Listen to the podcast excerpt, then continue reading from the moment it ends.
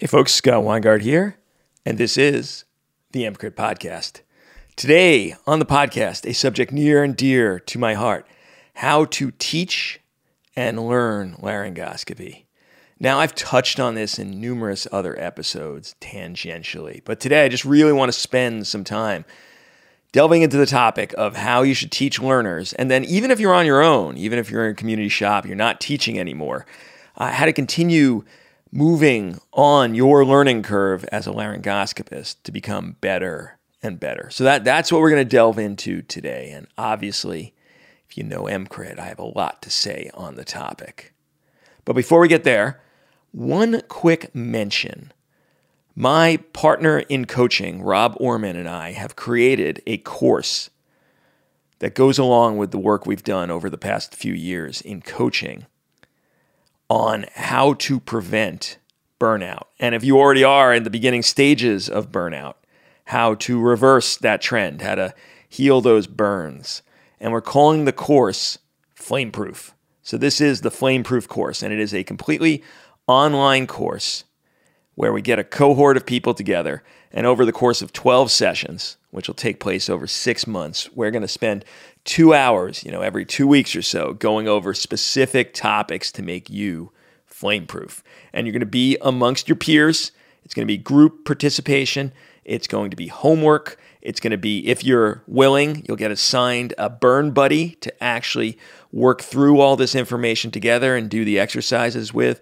And we'll come together and we'll talk about the work and we'll talk about new ideas and how to make you actually get back to enjoying your career, get back to feeling good about emergency medicine or critical care, get back to looking forward as you're driving into the shift to what's coming rather than dread and bring that crap home with you afterwards. That, that's what the Flameproof course is about. I think if you have any doubt about whether you're performing as well as you can, whether there's a way to make you happier at your job and when you get out of it, um, then consider taking a look at the course. If you come on over to emcrit.org slash flameproof, one word, flameproof, emcrit.org slash flameproof, you'll see the curriculum, you'll see the general idea, and uh, you'll be able to sign up. And I think you'll really love it because I, we're at the point, you know, post COVID where people are really crispy. People are not happy. And we do this work in our individual coaching practices, but we wanted to try a group exercise where we get a bunch of people together because I think there's a synergy there. You hear from other people's experiences. You have a sounding board now. Uh, you know, you have a group of people there who could, you know, feel the same things you're feeling and actually, you know, give support, ideas, etc. So if you're interested, emcrit.org slash flameproof. All right, enough of that. Let's get into it. But of course, we're not getting into it yet because you're listening to the free version of this podcast rather than the membership version, which means you hear me drone on about the fact that you're really not doing as well as you can by your critically ill patients, by your resus cases, by your desire for the best possible knowledge about resuscitation. And you know the drill because if you're listening to this version, you hear this all the time. But you should consider coming on over and joining EMCrit as a member. It's cheap, it's quick. You get insane amounts of CME, and all of a sudden you get all the episodes, not curtailed, full you're supporting the show, and you're really what you're supporting is your best possibility for care for your really ill patients. So come on over to emcrit.org slash join, become a member, and never hear me have this discussion with you again. All right, let's roll with how to teach and learn laryngoscopy. So you know, I've mentioned, I've discussed this before. There was EMCrit 300 where I talked about continuous airway improvement. Uh, there was the failed out airway algorithm uh, lecture that was 233, aka you suck at airway, and you do if you don't follow the tenets in that lecture. Um, I guess briefly, this stuff is mentioned in the Kovach Kata episode 253. But today, let's put it all together and have a discussion about how to teach and learn laryngoscopy. All right, let's talk about the learning curve to develop skills and mastery at laryngoscopy. Now, I at some point did an extensive lit search and found all the extent references I could get my hands on to derive a learning curve for ED laryngoscopy mastery. And I've since lost that file with the actual references. It exists somewhere on my computer with a file name that at the time I'm sure seemed like a good idea, but now I can't for the life of me rediscover it. Uh, this was before I had better means of note taking. But I still have the curve. And the curve I derived pretty much you start getting at the steep part of the curve where you really start accumulating knowledge quickly uh, at 10 and you flatten out around 100 you still get better and better past 100 but that that's really where you start leveling off that curve now that was before all of the additional learning that came from the advent of video laryngoscopy. And I don't mean your ability to get a better view with video. I'll discuss what I actually mean shortly. But my belief is at the current time that if you did all the things I recommend in my uh, previous lectures and in this one, that that curve could probably start leveling out around 50.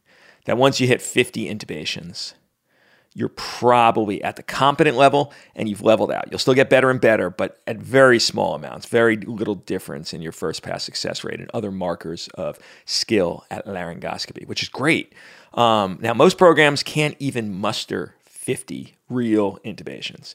Um, you know, and uh, look, I honestly discount a lot of the intubations done by ED in critical care while on their anesthesia rotations for the reasons I mentioned in the You Suck at Airway lecture because ideally on that rotation you'd be able to ask the anesthesia service i want to do every single one of my intubations with a standard geometry vl blade in the way that we're going to be doing it in emergency medicine. Would you allow that? And if you did i think those intubations would count but uh, unfortunately a lot of those intubations will be done with direct without video in which even if you get it, you might actually have been building bad habits, which we'll talk about shortly, rather than good ones. And I actually think it might actually be deleterious. And then whichever ones you're doing, the Miller or other random crap, um, I actually think is detrimental as well. Um, what you need is 50 intubations done in the maximal learning technique I'm going to describe. So it's unfortunate, but a lot of the intubations in an EM residency come from that anesthesia rotation where I think they do not count as much towards that 50.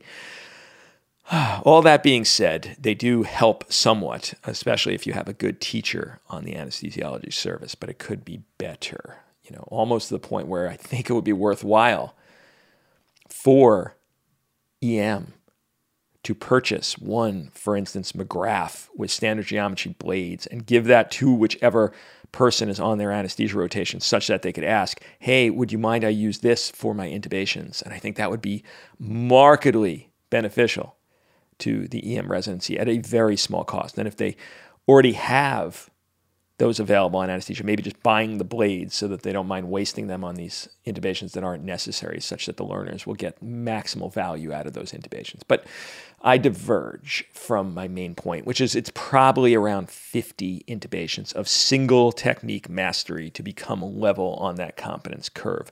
Now, this does bring up the continued debate in the world of airway management as to whether anesthesia is markedly superior to emergency medicine and critical care.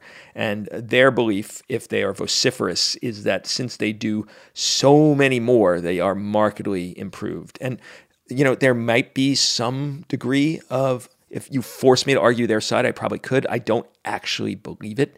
My belief is for laryngoscopy, it is one of these plateau leveling procedures that once you pass a certain number of intubations, and as long as you do them with some degree of regularity, you will not actually have a significant difference between the person who's done 5,000 and the person who has done 500. That it is much akin to something that levels off in increased proficiency from experience. And all the other now differences in your airway mastery come from all the other things surrounding the laryngoscopy itself your ability to position, your ability to preoxygenate, your ability to anticipate physiologic decline, your ability to choose the right medications, your ability to resuscitate in the midst of airway management that makes for an airway master. And it is not whether you've done thousands of laryngoscopies or not. But maybe that is a self serving belief. But I would put myself out up against any anesthesiologist out there in my own perhaps delusional self perception. And I think we will have the same performance at laryngoscopy at this stage of the game, though I have done many, many more intubations than most people in emergency medicine. So perhaps that is not a fair comparison. Okay. So, enough of that. My stance to conclude this portion is that on the learning curve, you need at least 50 to become competent, not masterful, competent. And from that point on, there will be small increments of increased mastery. Um, and you could get by with those 50 and an excellent understanding of prediction of difficult airway and planning for disasters, and you will do quite well in emergency and critical care airway.